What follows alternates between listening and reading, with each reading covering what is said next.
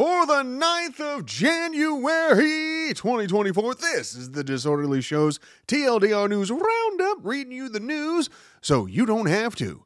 And in no particular order, Volkswagen is set to revolutionize the in car experience as it's going to throw ChatGPT into all of its vehicles here in a few months. Six months, actually, I believe that is their projected time frame, but I don't think they're that much of a rush. Um, so yeah, kind of now your car is going to be spying on you. Not just your phone, but now your car. Fantastic. It's getting kind of crowded for the government to spy on you. Moving on, attorneys representing Duane Keffe D. Davis, I'm guessing that's how you say it, a former gang leader accused of orchestrating Tupac's murder, are advocating for his release from jail to house arrest, emphasizing concerns for his safety rather than protecting witnesses. Davis, whose bail is set at $750,000, is believed by his lawyers to be capable of posting the bail amount.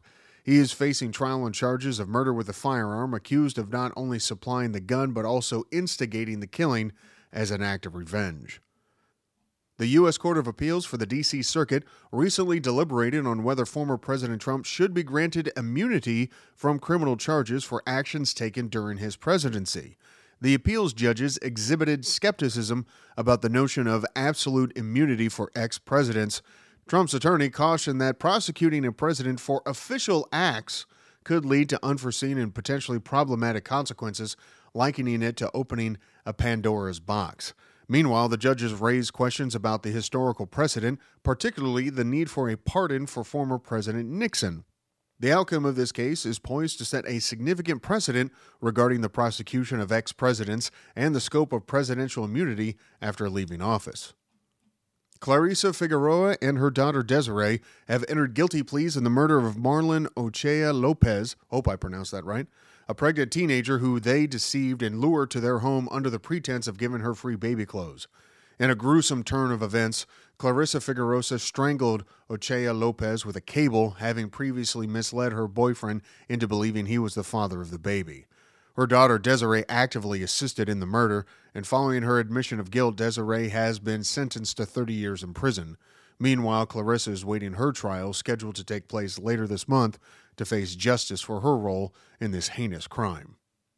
Five companies, among them Ohio Refining Company and Chevron USA, have reached a settlement to pay over 7.2 million to resolve allegations of pollution in Duck and Otter Creeks located in northwestern Ohio near Toledo. This settlement is a response to the environmental damage caused by historical industrial discharges of oil and other hazardous substances in these creeks. But really, only seven million.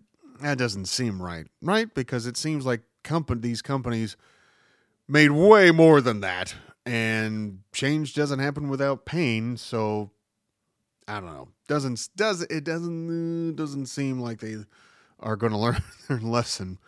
Uh, but hey, I'm just reporting the news.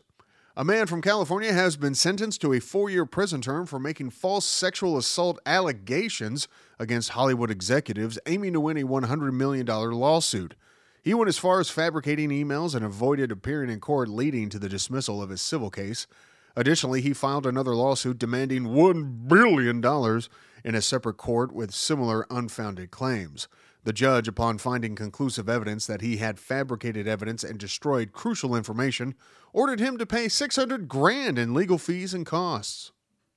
Loan Depot, a major player in the mortgage and loan sector, is currently facing a cyber attack that has led to the encryption of its data and the disruption of its customer portals.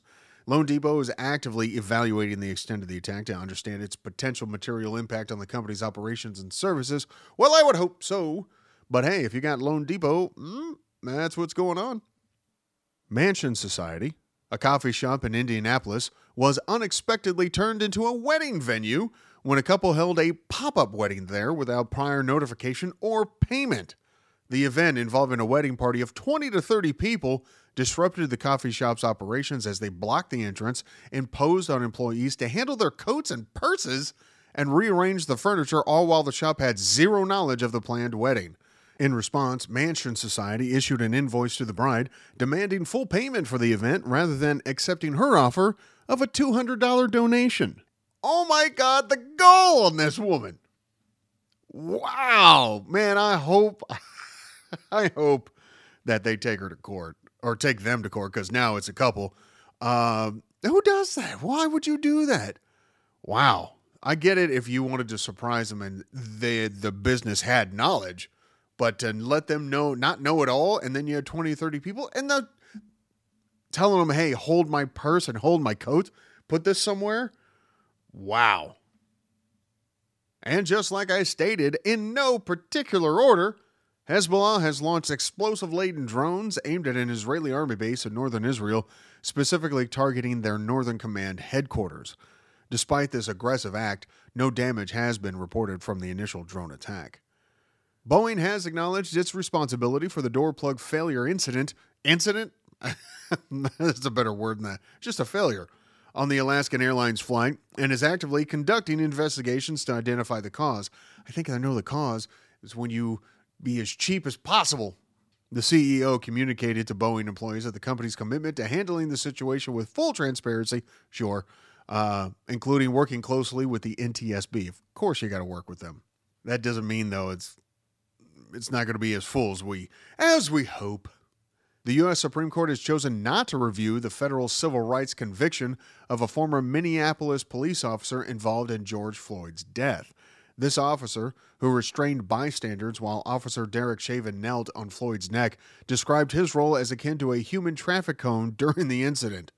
He is currently serving concurrent sentences of three and a half years federally and four and three quarters years at the state level. A Wisconsin judge has ruled in favor of Republicans, deciding that the use of a mobile absentee voting van in Racine violated state law. Republicans had contended that the van heightened the risk of voter fraud and was strategically employed to augment Democratic voter turnout. In contrast, Racine officials and voting advocacy groups contested these allegations, arguing that the van was a legal and essential tool for enabling early in person voting. NASA has announced additional delays to its astronaut missions to the moon, now rescheduled for next year, with the first human moon landing in over 50 years being postponed to 2026 due to technical challenges.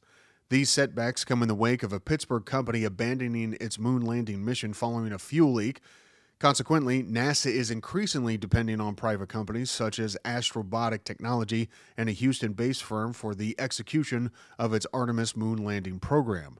Moreover, SpaceX's Starship Mega rocket, a crucial component for the Artemis moonwalkers, has faced its own hurdles, having exploded twice in recent test launches over the Gulf of Mexico. Walmart is expanding its drone game as it's aiming to reach an additional 1.8 million households with its drone delivery service. Simultaneously, the company is investing heavily in AI to help revolutionize the shopping experience. So first it was self-serve checkout, and now we're going to have just no cashiers whatsoever. I wonder if ChatGPT is going to be in there too, because then we could chat to our VW vehicle to have it start up and get ready, like in those old Batman movies, and then just be able to get in and get out and get going. And finally, Joshua Carl Harrod, a 44 year old former Air Force special agent and later a National Guard recruiter, from Spanaway, Washington, was sentenced to 10 years in prison for sexually molesting a child. The crime occurred over a seven month period between October 2017 and April 2018 at Harrod's residence at a trailer park at Joint Base Lewis McChord, Washington. Harrod, who worked for the Air Force Office of Special Investigations, abused a child aged between seven and eight years who was left in his care during weekends.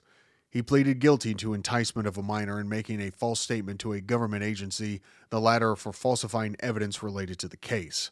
U.S. District Judge Benjamin Settle, I think, S E T T L E, described Harrod's actions as sadistic and indescribably cruel and also ordered lifetime supervised release following his prison term.